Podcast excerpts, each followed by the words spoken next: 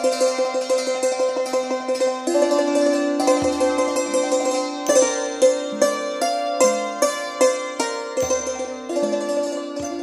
ฎแห่งกรรมเรื่องที่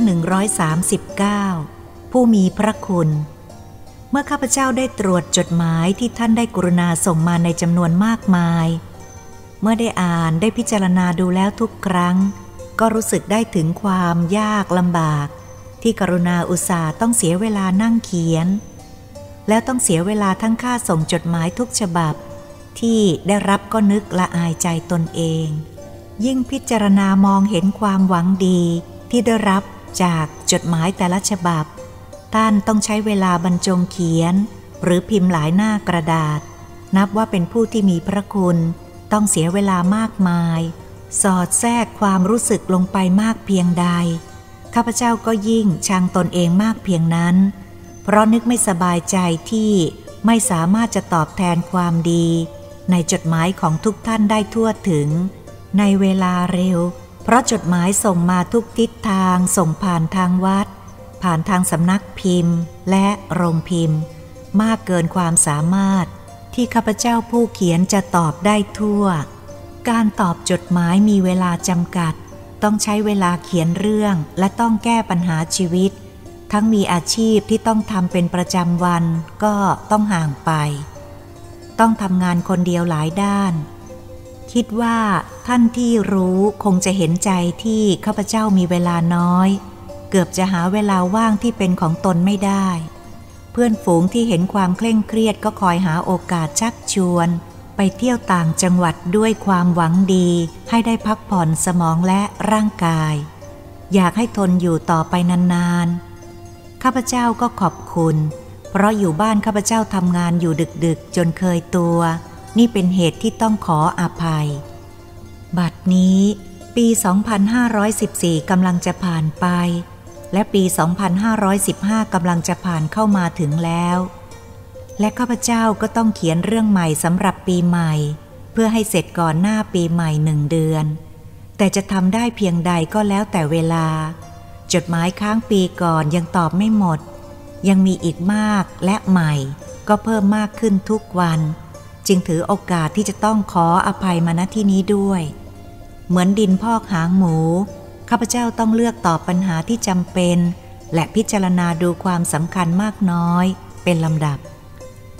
ข้าพเจ้าขอเรียนให้ท่านที่หวังดีทั้งหลายทราบ และขอขอบคุณทั่วทุกท่านที่มีจิตศรัทธาในตัวข้าพเจ้าสำหรับท่านที่กรุณามีจดหมายบอกบุญ ขอให้ข้าพเจ้าช่วยสร้างวัด และบางรายก็ขอร้องให้ช่วยสร้างโบสถ์บางท่านก็มาหาด้วยตนเอง มีมากท่านมากจังหวัดด้วยกันข้าพเจ้าขอเรียนในที่นี้ให้ทราบว่า เกินกำลังที่ข้าพเจ้าจะปฏิบัติได้ ราะข้าพเจ้าไม่สามารถจะสร้างวัตถุใหญ่ ๆ เหล่านี้ หากจะเจาะจงช่วยบอกบุญท่านผู้ศรัทธาทั้งหลายให้ช่วยสร้างโน่นสร้างนี่ ข้าพเจ้าคิดว่าจะไม่ปฏิบัติเช่นนั้น เพราะถือว่าความศรัทธาเกิดจากใจจริงของผู้บริจาคเป็นใหญ่ ทั้งจุดประสงค์ของข้าพเจ้าก็ไม่มีการสร้างวัตถุ ความประสงค์อยากสร้างจิตใจของมนุษย์ ทุกวันนี้ที่กำลังตกต่ำลงมาก หากได้ตัวอย่างชีวิตที่เกิดขึ้นแล้ว ให้ได้รู้ได้เห็น เป็นการอบรมจิตใจทางอ้อม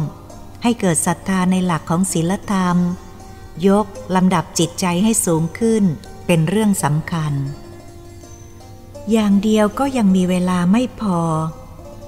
ตัวเองเมื่อมีผู้มาบอกบุญก็จะทำเท่าที่กำลังและความสามารถของตนเองทำได้เท่านั้น ทั้งข้าพเจ้าถือว่าสิ่งใด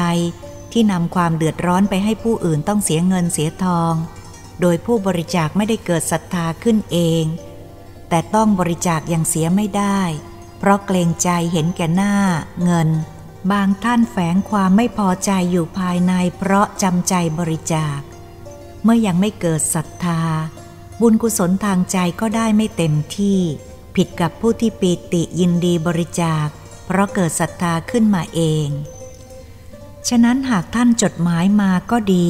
หรือท่านที่มาหาด้วยตนเองโปรดให้อภัยด้วย เพราะข้าพเจ้ารู้ในความบริสุทธิ์ของท่าน เกิดศรัทธาที่จะหาผู้ร่วมกุศลสร้างสิ่งถาวรไว้ เป็นอนุสรณ์ในทาง พระพุทธศาสนา หวังที่จะให้สร้างบุญกุศลร่วมกัน แม้ทางวัดโบสถ์เก่าแก่สุดโทมพระสงฆ์ไม่สามารถจะทำสังฆกรรมได้ เพื่อนฝูงขอร้องให้ร่วมศรัทธา ข้าพเจ้าก็บริจาคทรัพย์ของตนเองเท่าที่ศรัทธา ไม่ได้บอกผู้ใดให้ร่วมกุศล ต้องการให้เกิดศรัทธาขึ้นเอง มีท่านที่เคารพนับถือได้มาถาม และนำเงินมาขอร่วมกุศลกับข้าพเจ้าที่บ้านด้วยใจศรัทธา เพราะท่านรู้ว่า การจะบอกบุญให้ผู้อื่นเสียเงินนั้น ข้าพเจ้าไม่ทำโปรดให้อภัยในความตั้งใจของข้าพเจ้าด้วย บัดนี้กำลังจะขึ้นปีใหม่แล้ว จดหมายยังค้างปีอีกมากมายที่ไม่สามารถจะตอบได้ และค้างมาแต่ปีก่อนๆก็มาก เพราะเวลาตอบจดหมายมีจำกัด เมื่อข้าพเจ้าได้ตรวจจดหมาย และข้อความบันทึกแยกออกแต่ละฉบับ ก็พบข้อความบันทึกฉบับหนึ่ง จึงมีความสนใจอยากจะนำข้อความบางตอนมาเรียบเรียง คิดว่าคงจะเกิดประโยชน์บ้างไม่มากก็น้อย และอาจจะมีผู้เกิดความรู้สึกเช่นเดียวกับท่านที่เป็นเจ้าของบันทึก เมื่อได้รับรองว่าจะไม่ลงนามจริงตามที่เจ้าของจดหมายขอร้องแล้ว ก็อยากจะกล่าวขอบคุณที่ท่านผู้นี้ ได้บรรยายถึงความรู้สึกออกมาอย่างเปิดเผย ความจริงควรจะให้ชื่อเรื่องนี้ว่า พระคุณของพ่อให้ตรงจุดประสงค์ แต่บังเอิญขึ้นปีใหม่ ข้าพเจ้าอยากจะระบายความรู้สึกต่อท่านผู้หวังดีที่มีจดหมายมาจำนวนมาก จึงขอให้ชื่อว่า ผู้มีพระคุณ คลุมไปทั้งหมด หวังว่าท่านเจ้าของบันทึกคงอภัยด้วย คิดว่าจดหมายบันทึกนี้ คงมีประโยชน์แก่เยาวชน หากอ่านแล้วคิดด้วยปัญญา ไม่ได้อ่านแล้วปล่อยให้ผ่านไป ไม่มีใจความเป็นอกุศล ไม่มีนิสัยคอยทำลาย ฉะนั้นก่อนอ่านให้พิจารณาดูตัวเองว่า มีจิตใจเป็นกลางกลางพอไหม เมื่ออ่านแล้วมีความรู้สึกอย่างใด บางทีท่านอาจจะได้ความรู้จากเรื่องนี้บ้าง ไม่มากก็น้อย ในใจความบันทึกของจดหมายฉบับนี้ขึ้นต้นว่า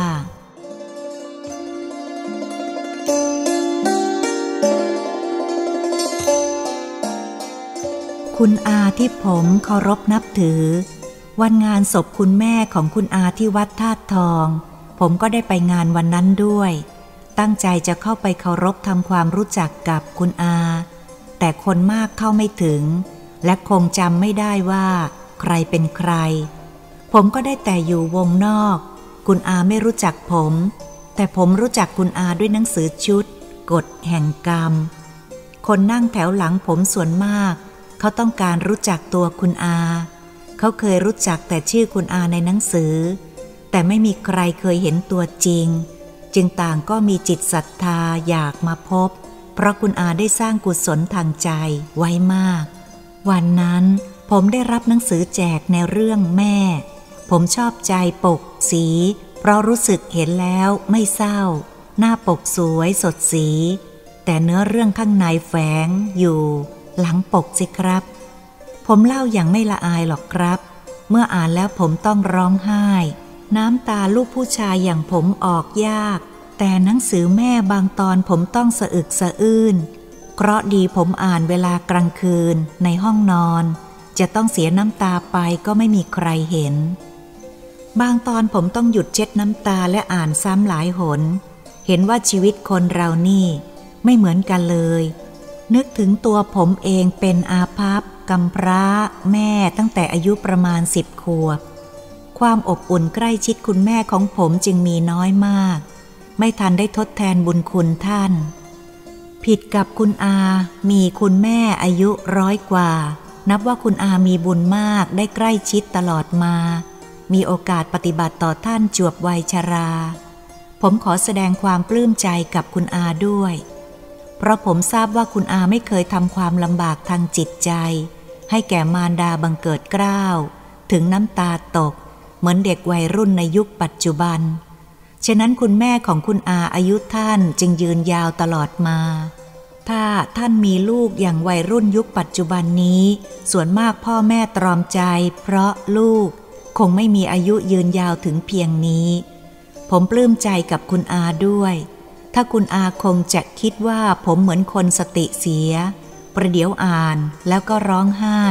แล้วก็ปลื้มปิติยินดี คิดว่าทุกคนย่อมจะมีความรู้สึกแตกต่างกันในเวลาอ่าน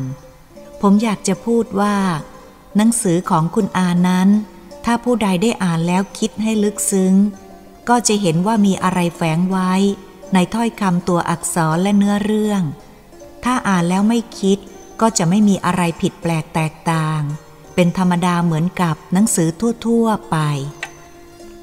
คุณอาครับ ผมว่าคนเรานั้นมีความรู้สูงต่ำและจิตใจผิดแปลกไปคนละแบบ มนุษย์ที่ชอบมองคนในแง่ร้าย ไม่ยอมมองคนในแง่ดีในยุคนี้มีไม่น้อย มีความอิจฉาริษยาคอยจ้องแต่จะหาจุดจับผิด ผมว่ามนุษย์พวกนี้ไม่อยากให้ใครได้ดีไปกว่าตัว ชอบให้คนยกย่องสรรเสริญงมงายตัวเอง ถ้าใครไปยกย่องความดีของผู้อื่นให้ฟัง ก็เกิดปฏิกิริยามีอารมณ์เครียดแค้น อยู่ภายใน บางครั้งก็แสดงออกมาให้รู้ว่าไม่อยากให้ใครดีเกินหน้าตัว พวกนี้ถ้าใครไร้จุดอ่อนไปยกย่องว่าเป็นคนดี เป็นคนเด่น เป็นผู้ที่ควรเคารพบูชา แม้จะไม่เป็นความจริง ก็เป็นที่สบอารมณ์และพอใจมาก ผมอยากจะเรียกมนุษย์พวกนี้ว่า เป็นมนุษย์บ้ายอ ขี้อิจฉา ไม่อยากให้ใครได้ดีกว่าตน ไม่อยากเห็น ไม่อยากได้ยินคำยกย่องสรรเสริญของผู้อื่น ต้องการที่จะให้ผู้อื่นยกย่องสรรเสริญตัวผู้เดียว ทั้งที่ตัวเองก็ไม่มีความดีพอที่ควรจะยกย่องสรรเสริญ ผมอายุย่างเข้ากลางคนแล้ว และมีลูกหญิงชายรวมห้า ได้พบเห็นมนุษย์พวกนี้ในยุคปัจจุบันนี้มีมากกว่าสมัยก่อน ฉะนั้นผมจึงอยากพูดว่า มนุษย์ในยุคนี้จิตใจต่ำ แม้ว่าบางคนจะมีวิชาความรู้สูง แต่จิตใจนั้นไม่ได้สูงตามวิชาความรู้ ต่างคนตากอย่างเด่น รู้สึกว่า ความสามัคคีในหมู่คนในชาติปัจจุบันนี้หาไม่ค่อยจะได้ แม้แต่ในหมู่ที่เราเรียกว่าชั้นปัญญาชน เพราะแต่ละคนคอยชิงดีชิงเด่น ภายนอกแสดงกริยาร่วมกัน แต่ภายในมีความดูถูกดูหมิน่น อิจฉาริษยาหยามกัน ในเชิงในหมู่พวกเดียวชั้นเดียวกัน หรือบางพวกที่ขัดผลประโยชน์ก็มีเรื่องกินในกัน พวกนี้เป็นภัยแต่ตนเอง ที่ผมระบายความเห็นความรู้สึกออกมานี้ยังมีอีกมาก พอผมเขียนเขียนมาถึงเพียงนี้แล้ว ก็นึกได้ว่า คุณอาจะต้องมีความรำคาญ เพราะข้อความเขียนของคุณอาไม่เป็นภัย ความจริงที่ผมพูดมานี้ ก็อยากให้ท่านพวกนี้ได้อ่านหนังสือชุด กฎแห่งกรรม สังคมเมืองเราคงจะดีขึ้น เพราะผมเมื่ออ่านแล้วเกิดสนใจ ได้ติดตามอ่านหนังสือในชุดทำดีได้ดีทำชั่วได้ชั่ว หรือกฎแห่งกรรมตลอดมา ได้พยายามหาเป็นสมบัติของตนเอง ตั้งแต่นั้นมาผมก็ติดตามตลอดเวลา เมื่อทราบว่างานศพของคุณแม่ คุณอา ผมจึงอยากรู้จัก ผมจึงได้ไปงานประชุมเพลิงศพของคุณแม่ของคุณอา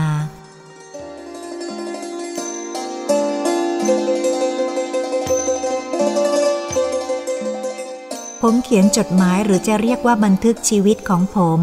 มาให้คุณอาพิจารณาตามแต่จะเห็นสมควร เรื่องมีว่า เมื่อผมได้อ่านหนังสือเรื่องแม่ทำให้ผมเกิดความระลึกนึกถึงความกตัญญูอันบุตรควรแก่การเคารพบิดามารดา ผู้เป็นลูกหลานควรปฏิบัติ เมื่อผมเกิดมาได้สิบขวบ คุณแม่ก็ได้จากโลกไป ฉะนั้นผมจึงไม่เคยใกล้ชิดสนิทสนมอยู่กับคุณแม่มากนัก คุณพ่อได้จ้างคนมาดูแลบ้าน หลังจากคุณแม่ถึงแก่กรรมลง แล้วคุณพ่อต้องรับภาระ คอยดูแลเอาใจใส่อยู่ใกล้ชิดผม ผู้เป็นลูกมาก นอกจากเวลาราชการ ท่านก็ใช้เวลาว่างอยู่กับผมตลอดเวลา คอยอบรมสั่งสอนให้ความรู้ ให้ความอบอุ่นทางจิตใจ พาไปเที่ยวโน่นเที่ยวนี่ เปิดหูเปิดตา ให้ได้เห็นได้รู้ ผมจึงเคารพรักพ่อ เพราะความที่ใกล้ชิดแต่พ่อผู้เดียว เมื่อผมขาดแม่ให้ความอบอุ่น ผมก็หันมาติดพ่อ ทุ่มเทความรักและความเคารพบบูชาคุณพ่อของผม ท่านไปทำงานไหน ถ้าไม่ใช่งานพิธีเกี่ยวกับราชการงานเมือง ท่านก็มักจะเอาผมผู้เป็นลูกไปด้วย ผมไปไหนเมื่อเด็กๆก็มักจะมีผู้เอาอกเอาใจผมทุกแห่ง จะต้องการอะไรเขาก็หามาให้ตามใจทุกอย่าง ผมรู้สึกว่าบารมีคุณพ่อของผมคุ้มครอง ความดีได้แผ่มาถึงลูกคือตัวผมด้วย แต่เมื่อเด็กผมไม่รู้ ผมได้เติบโตขึ้นมาในอ้อมอกของคุณพ่อ ที่ได้รับความรักและความเมตตาจากคุณพ่อตลอดมา ท่านได้มองเห็นว่า อนาคตของผมสำคัญจึงได้ให้การเล่าเรียนศึกษา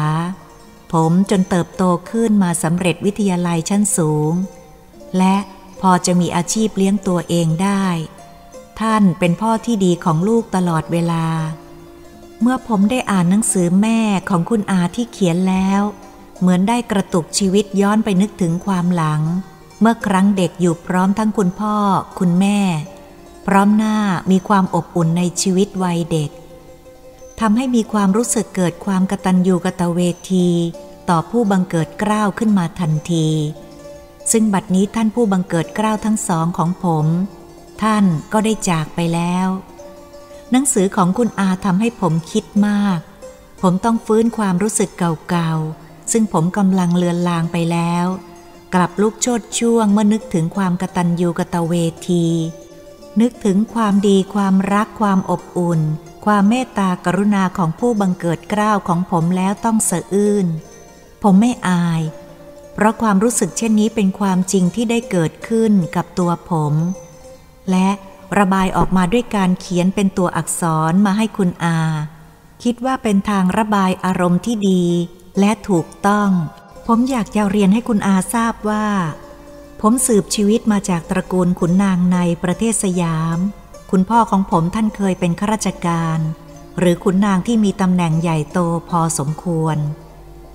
แต่คุณพ่อไม่ร่ำรวยเหมือนคนอื่น เพราะคุณพ่อท่านเป็นคนตรงมีความเที่ยงธรรม นอกจากเงินเดือนในตำแหน่งแล้ว ท่านเป็นข้าราชการ ที่ถือความซื่อสัตย์ซื่อตรงต่อหน้าที่จงรักภักดีต่อชาติ ศาสนา และต่อองค์พระบาทสมเด็จพระเจ้าอยู่หัว ฉะนั้น ตลอดเวลาที่อยู่ในราชการ คุณพ่อมีความบริสุทธิ์สะอาด ไม่เคยมัวหมอง มีชื่อเสียงในทางหน้าที่ราชการ เมื่อครั้งคุณพ่อกำลังรับราชการอยู่นั้น ได้มีพวกเพื่อนๆหลายคนพูดกับผมว่า คุณพ่อลือเป็นลางโง่ คนอื่นเขามีตำแหน่งหน้าที่อย่างคุณพ่อของลือซึ่งเป็นตำแหน่งเงินตำแหน่งทอง ใครๆเขาก็อยากได้ เพราะเงินไหลมาเอง จะปลูกตึกใหญ่โตสามชั้นก็ได้ แต่คุณพ่อลื้อนี่ซื่อจนโง่ ไม่รู้จักใช้อำนาจหน้าที่กอบโกย ยังอยู่บ้านเก่าๆ ฐานะไม่ดีขึ้น อย่างใดก็อย่างนั้น ผมครั้งแรกก็โกรธเจ้าเพื่อนๆ ปากมอม แต่เมื่อคิดดูก็เห็นด้วยกับเพื่อนๆ เพราะได้ทราบว่าคุณพ่อผมไม่ยอมให้ผู้ติดต่อเกี่ยวกับราชการมาที่บ้าน ท่านบอกว่าถ้าใครมีธุระเกี่ยวกับราชการก็ให้ไปพบท่าน ติดต่อได้ในสถานที่ราชการเท่านั้น ปีใหม่ท่านมักจะไม่อยู่บ้าน ท่านไม่ยอมทำบุญวันเกิด มีผู้นำของขวัญซึ่งมีค่าสูงสุดมาให้ท่าน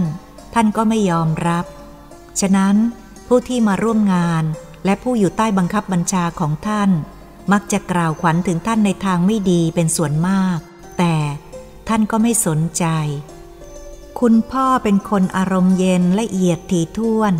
ผมเองตามความรู้สึกเวลานั้นก็อยากให้คุณพ่อรวยมีเงินมากๆ มีตึกใหญ่ ๆ อยู่ มีรถยนต์สวย ๆ ราคาแพงเหมือนคนอื่นเขาจะได้ใช้จ่ายไม่ต้องประหยัดตามแบบฉบับของคุณพ่อผู้มักน้อย เลยนึกอย่างคนอื่นเขาว่าคุณพ่อเรานิ่โง่ ควรจะมั่งมีเอาเงินเอาทองมาให้ก็ไม่ยอมรับ เราไม่ได้โกง มีคนเอามาให้เองไม่เห็นผิดที่ตรงไหน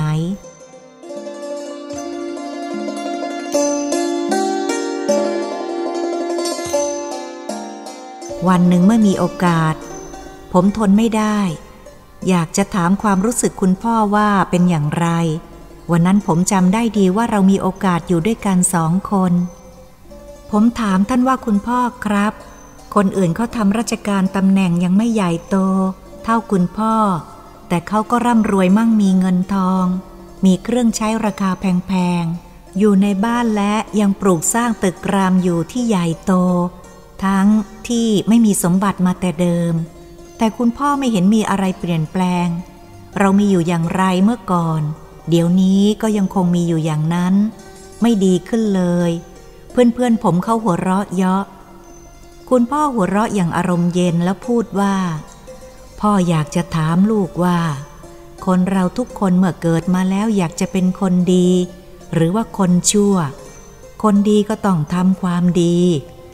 คนชั่วก็ต้องทำความชั่วเป็นธรรมดาไหนลูกตอบความรู้สึกของลูกให้พ่อทราบสิ อยากจะเป็นอย่างไหน เวลานั้นผมรักจะเป็นคนดี อยากจะทำความดี ไม่ต้องคิดมาก ตอบคุณพ่อไปทันทีว่า ผมอยากเป็นคนดี และอยากทำความดีครับ คุณพ่อ ท่านได้ยินผมตอบแล้วท่านก็หัวเราะ พยักหน้าแล้วพูดช้าๆ อย่างหนักแน่นว่า ลูกอยากเป็นคนดี อยากทำความดี เป็นความรู้สึกจิตเดิมของมนุษย์ทุกคน ไม่มีใครอยากเป็นคนชั่ว อยากทำความชั่ว แต่ก็ไม่ค่อยจะมีใครปฏิบัติตลอดไปได้มากนัก เพราะการทำความดีนั้น ต้องมีความอดทน ไม่ใช่ทำได้ง่ายๆ เหมือนความชั่ว หากคนไม่อดทนต่อสิ่งแวดล้อม และความยั่วยวน ย่อมทำจิตใจให้ปั่นป่วน และดึงดูดจูงใจให้ก่อความชั่วขึ้นได้ จนลืมนึกถึงความตั้งใจดั้งเดิมว่า จะทำแต่ความดี ก็ค่อยคลี่คลายหลงไปในทางชั่วนี่แหละ ลูกจงใช้ความพยายามพิจารณาคิดดูให้ละเอียดถี่ถ้วน การทำความดีย่อมมีอุปสรรค กว่าจะเอาความดีชนะความชั่วได้นั้น ไม่ใช่ทำกันง่ายๆ แต่เราก็ต้องมีพลังจิตที่เข้มแข็ง ไม่ยอมเอ็นเอียงไปในทางที่ชั่ว ต้องชนะตัวเองเสียก่อน ฝึกกำลังใจใช้พลังแรงให้ชนะตัวเอง มันไม่ใช่ของง่ายนะลูก ต้องพยายามอดทนไม่ย่อท้อหมดกำลังใจ อย่าให้ความชั่วมันฉุดไป ทุกคนพูดว่ารักความดีเกลียดความชั่ว แต่แรกๆก็เข้มแข็งจริงจัง แต่มีไม่มากนักที่สามารถปฏิบัติได้ ส่วนมากเพียงแต่คำพูดเท่านั้น ส่วนผู้ปฏิบัติจริงมีน้อย เมื่อได้พบสิ่งที่เย้ายวนรูปรสกลิ่นเสียงจิตใจไม่เข้มแข็งพอ ยังไม่ชนะใจตัวเอง เมื่อเอาความดีต่อสู้กับความชั่ว ซึ่งมีสิ่งจูงใจเย้ายวนมากกว่า ที่สุดก็พ่ายแพ้ ความชั่วก็เป็นฝ่ายชนะ ก็เลยเห็นดีเห็นชอบไปกับความชั่ว ถ้าเป็นเด็กวัยรุ่นก็เสียผู้เสียคน เป็นผู้ใหญ่ก็เสียชื่อเสียง กว่าจะรู้ตัวว่าทำชั่ว ก็เมื่อกรรมตามสนอง จนเกินที่จะแก้ไขได้เสียแล้ว บางคนก็ต้องเข้าไปใช้หนี้กรรมชั่วในที่คุ้มขัง หมดความอิสระ ที่ชั่วมากก็ตายเร็วกว่าอายุที่ควรจะตาย นี่แหละที่พ่อจึงว่า จิตใต้สำนึกทุกคนอยากเป็นคนดี และสร้างกรรมดี แต่โลกนี้มันมีสิ่งเย้ายวนก่อกวนกิเลสมาก คนที่ตั้งใจจะเป็นคนดี สร้างกรรมดี เมื่อไม่มีความอดทน เมื่อไม่ชนะใจตนเอง ที่สุดก็รักษาความดีไว้ไม่อยู่ ต้องพ่ายแพ้เป็นพวกชั่วไปโดยไม่รู้ตัว เมื่อฟังคำของคุณพ่อแล้วก็เห็นจริงกับท่าน แต่ผมก็อดแย้งท่านไม่ได้ว่า คุณพ่อครับ ในยุคนี้เขามองเห็นคนซื่อว่าเป็นคนโง่ ไม่ทันต่อเหตุการณ์ของโลก มองเห็นหลักของศาสนาและศีลธรรมเป็นการล้าสมัย ตลอดเวลาสองพันกว่าปีที่พระพุทธเจ้าทรงตรัสรู้แล้ว ก็ไม่เห็นมีอะไรใหม่เกิดขึ้นอีกเลย ส่วนทางวิทยาศาสตร์นั้น นับแต่เจริญรุ่งเรืองยิ่งขึ้นทุกวัน ไม่หยุดยั้งตลอดไป ตามที่มีผู้เข้าใจเช่นนี้จะผิดหรือถูกครับคุณพ่อ คุณพ่อฟังผมพูดแล้วก็ถอนใจ แล้วพูดอย่างช้าๆว่า มนุษย์ในยุคดีกิเลสหนาบังตาเหมือนคนตาบอด อันพุทธศาสนานั้น ท่านสอนให้คนทำดี ประพฤติดีมีศีลธรรม สั่งสอนให้คนสร้างความดี มีจิตใจสะอาดบริสุทธิ์สำหรับประชาชนทั่วไป สอนให้ปฏิบัติตนอยู่ในศีลห้า ถ้าทุกคนปฏิบัติตนเพียงศีลขั้นต่ำเท่านั้น เราก็มีความสบายใจ ไม่เบียดเบียนฆ่าสัตว์ตัดชีวิต ไม่มีการลักขโมย ไม่มีการพูดปดส่อเสียดยุแย่ทำลายความสามัคคี ไม่ดื่มเครื่องดองของเมายาเสพติดเป็นพิษเป็นภัย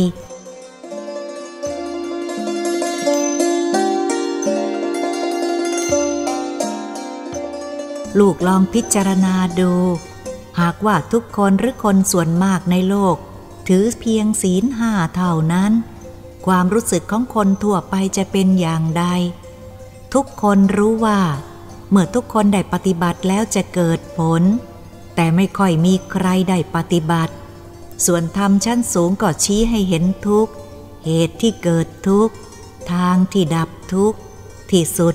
ก็สอนให้กำจัดความทุกข์ซึ่งเกิดจากกิเลส มีความโลภความโกรธ ความหลง เพราะมนุษย์เรายังมัวเมาลุ่มหลง ติดในรูปรสกลิ่น เสียง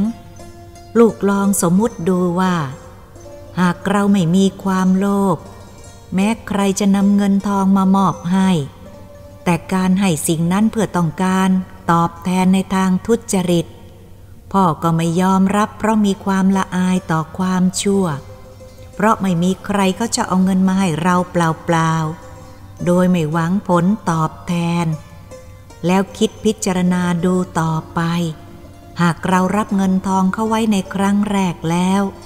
พ่อคิดว่าครั้งต่อไป ก็ชินหรือว่าด้าน สันดานชั่วจะติดนิสัยต่อไป การทำชั่วก็เห็นเป็นธรรมดา ส่วนความโกรธนั้นเป็นภัยที่ร้ายแรง ควรจะพยายามทำลาย หรือว่าระงับอย่าให้เกิดขึ้นได้ เพราะเป็นต้นเหตุของภัยร้าย ที่สามารถทำลายชีวิต และอนาคต แล้วก็ทำลายสิ่งอื่น ๆได้ทั่วไป ฉะนั้นใครจะมาว่าพ่อเป็นคนโง่ พ่อไม่สนใจ ความรู้สึกภายในภายนอกปกติธรรมดา ส่วนความหลงนั้น เมื่อเห็นเขามีบ้านมีตึกที่สวยงามใหญ่โต ไม่อยากให้ใครทำเกินหน้า พวกนี้หลงตัว ไม่อยากให้ใครดีเกินหน้าตัว ฉะนั้น ท่านพวกนี้มีทุกข์หนักกิเลสสูง แม้จะอยู่บ้านช่องใหญ่โตสวยงามเพียงใด ดูหน้าสุขสบายก็แต่ภายนอกเท่านั้น แต่จิตใจหาความสุขไม่ได้ ลูกอย่าเข้าใจว่า คนที่อยู่ตึกอันโออาใหญ่โต ลูกอย่านึกว่าทุกคนที่อยู่ในที่นั้น จะต้องมีความสุขสบาย หัวเราะสนุกสนานเบิกบานใจ ที่ต้องนอนร้องไห้สะอึกสะอื้นหรือบางคนก็นอนเอามือกายหน้าผาก หน้าตาเศร้าหมองภายในตึกใหญ่โต สวยงามก็มีไม่ใช่น้อย เพราะยังมีกิเลสพอกหนาตัวสบายใจไม่สบายสำหรับพ่อจะอยู่ที่ไหนจิตใจก็เป็นปกติ ไม่มีความรู้สึกแตกต่างกัน ฉะนั้นหลักธรรมของพระพุทธศาสนา ท่านสอนให้ปฏิบัติ ก็จะเห็นผล เพราะทุกสิ่งเป็นหลักธรรมชาติ ไม่ได้สอนให้มนุษย์หลงงมงาย ท่านสอนให้พึ่งตนเอง ระองค์ทรงตรัสรู้ผ่านมาแล้วสองพันกว่าปี แต่หลักธรรมยังใหม่สูงสุดยอดเด่นตลอดมา ไม่มีอะไรลบล้างได้ วิทยาศาสตร์ยังต่ำยังล้าหลังทางจิตใจหลักศีลธรรม แต่หลักธรรมของพระองค์สิ้นสุดลงแล้ว นับว่าเป็นยอดของโลก ไม่มีอะไรที่จะใหญ่ยิ่งสุดยอดกว่าหลักธรรม หรือเสมอเหมือนได้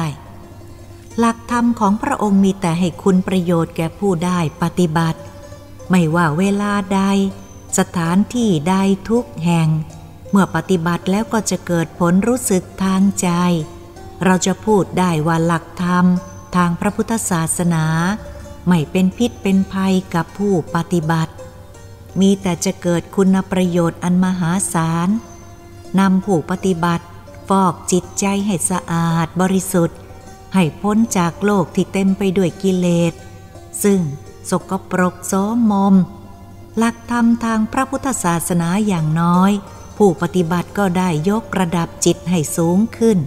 ส่วนทางโลกหรือทางวิทยาศาสตร์ในปัจจุบันนี้ เท่าที่เรารู้เห็นว่ากำลังเจริญยิ่งขึ้นทุกวัน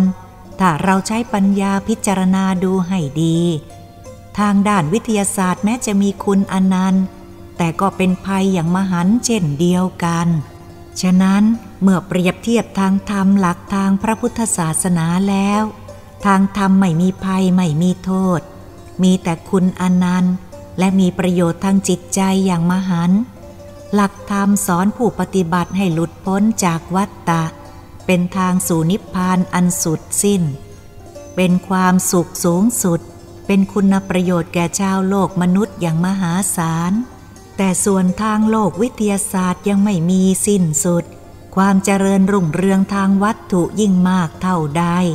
มหาภัยอันตรายย่อมมีเกิดขึ้น กับโลกมนุษย์ยิ่งมากเท่านั้น เจริญทางวัตถุ จิตใจมนุษย์ก็ยิ่งตกต่ำลง เมื่อวิทยาศาสตร์เจริญถึงที่สุด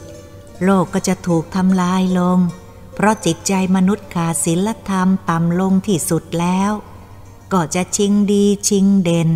ความบ้าอำนาจก็จะใช้ความเจริญ ทางวิทยาศาสตร์ทำลายกัน โลกก็จะถูกทำลาย ชาวโลกก็จะพากันพินาศฉิบหาย วิทยาศาสตร์ทำให้สุดสิ้นความเจริญต่อไป มนุษย์ไม่เบียดเบียนแข่งดีแข่งเด่น ด้วยใช้ธรรมอบรม ผู้นำให้ชาวโลกและทั้งชาติทั้งหลาย เข้าถึงหลักธรรม ปฏิบัติอยู่ในขอบศีลธรรม แล้วโลกจะพ้นจากความพินาศฉิบหายลงไป เพราะความเจริญทางศีลธรรมยกระดับจิตใจ ให้สูงขึ้น ควบคู่ไปกับความเจริญทางวิทยาศาสตร์ เมื่อนั้นมนุษย์เราก็จะเห็น จะเข้าถึงสมัยยุคพระศรีอาน นี่หรอครับคุณอา คุณพ่อท่านชี้ให้ผมเห็นว่า สิ่งดีสิ่งชั่ว ผมไม่ลืมเลย ผมก็ได้พยายามคิดแล้วคิดอีก ก็พอจะมองเห็นความจริงอยู่บ้างแล้ว อย่างที่คุณพ่อท่านพูดไว้ ผมได้พิจารณาดูสงครามโลกครั้งที่สองลูกระเบิดปรมาณูที่อเมริกาทิ้งลงไปที่ญี่ปุ่น คนตายนับแสนทำลายตึกรามบ้านช่อง สิ่งก่อสร้างต่างๆ พินาศฉิบหายลงราบหมด พวกที่อยู่ใกล้รัศมีแม้จะไม่ตายก็ทุพพลภาพ พิการ ได้รับความทุกข์ทรมานสาหัส คุณอาลองนึกดูสิครับ เวลานี้ได้ผ่านมานานแล้ว ความเจริญทางวิทยาศาสตร์ ได้ทำลายความก้าวหน้าเพียงไหน แม้จะมีการทำสัญญาห้าม ไม่ให้ผลิตระเบิดปรมาณูแต่ต่างก็หาหยุดยัง้ง ยังพยายามแข่งขันกันทดลองให้เกิดพลังทำลายมากขึ้น เวลานี้พลังทำลายอาจสูงกว่าครั้งระเบิดที่เมืองญี่ปุ่นสักสิบหรือว่าร้อยเท่า หรือพันพันเท่า เมื่อเทียบกับสมัยก่อน หรือเพียงลูกเดียวมันอาจทำลายทวีปทั้งทวีป จมหายไปก็ได้ ใครจะไปรู้จริงไหมครับ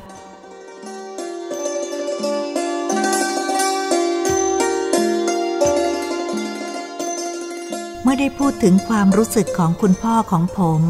ซึ่งท่านมีความคิดผิดแปลก ผมไม่อยากคิดว่าผมยกย่องความดี ความสุจริตของผู้บังเกิดกล้าวแต่ผมเห็นหนังสือชุดกฎแห่งกรรม ของคุณอามีแนวทางที่จะยกย่องความดี เพื่อจะได้เป็นตัวอย่างของอนุชนรุ่นหลังต่อไป ผมจึงได้เขียนจดหมายบันทึกมาให้คุณอาพิจารณาดู ผมต้องจดจำความดีของผู้บังเกิดกล้าวที่ได้ปฏิบัติต่อผมผู้เป็นลูกอย่างประทับใจ ไม่มีวันลืมตลอดชีวิต เมื่อคุณแม่ผมถึงแก่กรรมลง เวลานั้น ผมก็ได้แต่เสียใจอะไรรักแม่ ร้องไห้เมื่อเห็นคนอื่นในบ้านร้อง มีแต่ความรักเสียดายที่แม่ตายจากไปเท่านั้น ไม่ได้คิดอะไรมากกว่านี้ เพราะผมยังเด็กมาก เมื่อคุณแม่ตายไปผมก็มีความว้าเวผผมทราบว่ามีญาติผู้ใหญ่มาขอร้องให้คุณพ่อแต่งงานใหม่ เพื่อจะได้คลายความว้าเว เวลานั้น ผมมีความคิดอย่างเด็กๆ ก็ดีใจด้วยเพราะจะได้มีแม่ใหม่ แต่คุณพ่อท่านไม่ยอมเห็นดีด้วย จิตใจท่านแข็งผิดกว่าผู้อื่น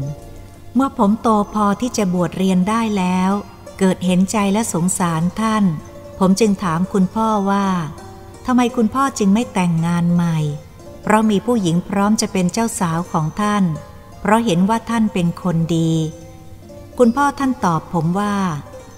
ลูกอย่านึกว่าการมีคู่ครองนั้นเป็นของง่ายนะ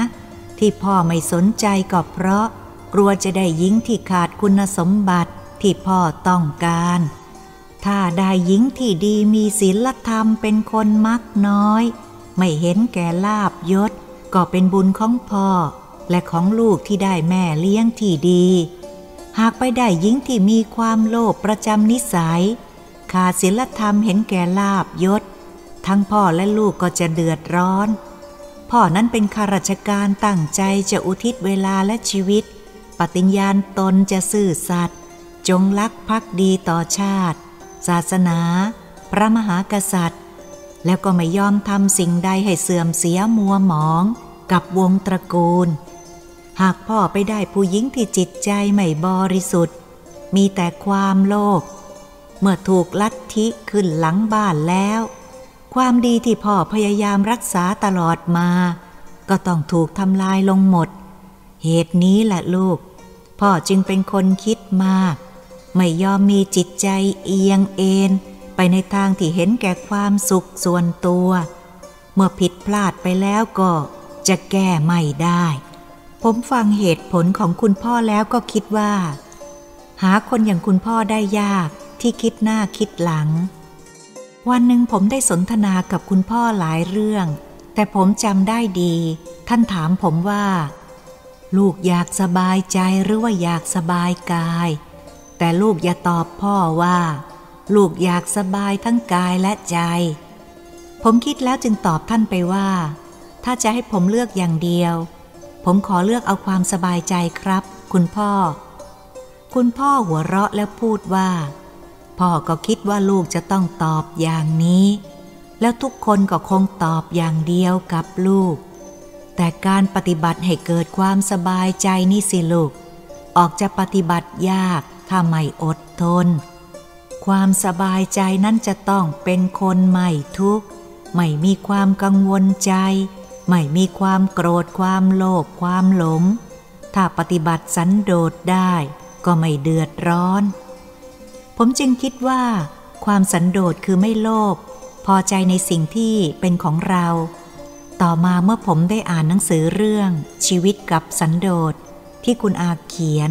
และพิมพ์แจกในงานมงคล ผมจำได้ว่าเป็นงานสมรสเรื่องสันโดษ ผมมีความซึ้งใจมาก ซึ่งเข้ากับคำที่คุณพ่อพูดไว้ นี่แหละครับคุณอา ผมจึงได้ติดตามหาอ่านติดต่อกันตลอดมา ผมอยากจะเรียนกับคุณอาว่า เมื่อคุณพ่อท่านได้ถึงแก่กรรมลง ได้ทำให้คนส่วนมากมองเห็นความดีของท่าน ยกย่องเป็นตัวอย่างที่ดี แม้แต่คนที่เคยว่าท่านซื่อจนโง่ ภายหลังรู้สึกตัว ได้มองเห็นคุณงามความดีในการปฏิบัติต่องานของท่าน ซึ่งต่างก็มีความเสียดายไปตามกัน ผมยอมรับว่าผมยังมีกิเลสนาเมื่อคุณพ่อท่านเสีย ผมร้องไห้ทั้งเสียดาย ทั้งอะไรรักไม่รู้สางซา ยิ่งนึกก็ยิ่งเห็นว่า ไม่มีอะไรจะเทิดทูนบูชาเท่า พระคุณของคุณพ่อ เพราะคุณแม่ตายเมื่อผมยังเด็กเกินไป คุณพ่อเป็นทั้งแม่ เป็นทั้งพ่อ เป็นทั้งครูอาจารย์และทั้งเพื่อน ผมต้องสูญเสียหมดทุกอย่างที่รวมอยู่ในตัวคุณพ่อ น้ำตาลูกผู้ชายร้องไห้นึกถึงพระคุณของท่านไม่รู้สิ้นสุด ถ้าได้อ่านหนังสือของคุณพ่อเรื่องแม่เสียก่อนแล้ว ผมอาจจะหักห้ามใจได้บ้าง แต่บัดนี้ผมเรียนกับคุณอาได้ว่า ผมจเจริญรอยตามคุณพ่อ ผมถือหลักปฏิบัติตามท่าน ผมมีความสบายใจ เพราะผมไม่โกงไม่กิน จิตใจผมบริสุทธิ์ และผมไม่โกรธ ชีวิตผมก็ราบรื่น ไม่มีความกังวลหวาดกลัวสิ่งใด ทั้งผมก็ได้เชื่อถือกฎแห่งกรรมตลอดมา เรื่องของคุณพ่อมีความหมายมาก ผมเขียนมานี้ก็เห็นเป็นเพียงส่วนหนึ่ง แต่ก็มากด้วยข้อความ เกรงว่าคุณอาจะเบื่อเสียก่อนจบ ผมจึงขอเรียนมาเท่านี้ก่อน และขอร้องคุณอาว่า หากข้อความเหล่านี้จะเป็นประโยชน์ ก็โปรดอย่าได้ออกนามของคุณพ่อตัวผม หวังว่าคุณอาคงเข้าใจผมดี และผมขอจบเพียงเท่านี้ก่อน จดหมายฉบับนี้ แม้ผู้บันทึกจะเล่าเรื่องเก่าๆ แต่ก็เป็นเรื่องที่น่าคิด พอจะมองเห็นโลกมนุษย์ ความเจริญรุ่งเรืองทางวิทยาศาสตร์พุ่งขึ้นอย่างไม่สิ้นสุด เมื่อสูงขึ้นสุดขีดแล้ว หากไม่มีหลักธรรมทางพระพุทธศาสนาเข้าถึงจิตใจของมนุษย์ที่กำลังจะลงจนถึงจุดต่ำสุด ทางวิทยาศาสตร์ถึงจุดสูงสุดเมื่อใด เมื่อนั้นโลกก็จะแตกระเบิดพินาศลงไป ผู้รวบรวมได้พิจารณาดูแล้ว ก็คิดว่า ความนึกคิดนี้ไม่ใช่พูดเล่น อาจเป็นจริงได้ ถ้าไม่สามารถจะยับยั้งจิตมนุษย์ให้ต่ำจนขาดถึงจิตใจเป็นเดรัจฉาน ธรรมะเป็นหลักปฏิบัติที่อยู่อย่างเที่ยงธรรม อยู่กลางกลาง เมื่อนำมาปฏิบัติก็หลุดพ้นจากภัยร้ายแรงลงได้ นี่เป็นความรู้สึกของผู้เรียบเรียง จะผิดถูกก็ใช้สติปัญญาพิจารณาดูเอง ชีวิตเราเมื่อมีเกิดก็มีเวลาดับ โลกเมื่อมีเกิดก็มีเวลาดับเช่นกัน ผิดแต่โลกเกิดนับล้านล้านปีมาแล้ว แต่ก็หนีธรรมชาติเกิดดับไม่พ้น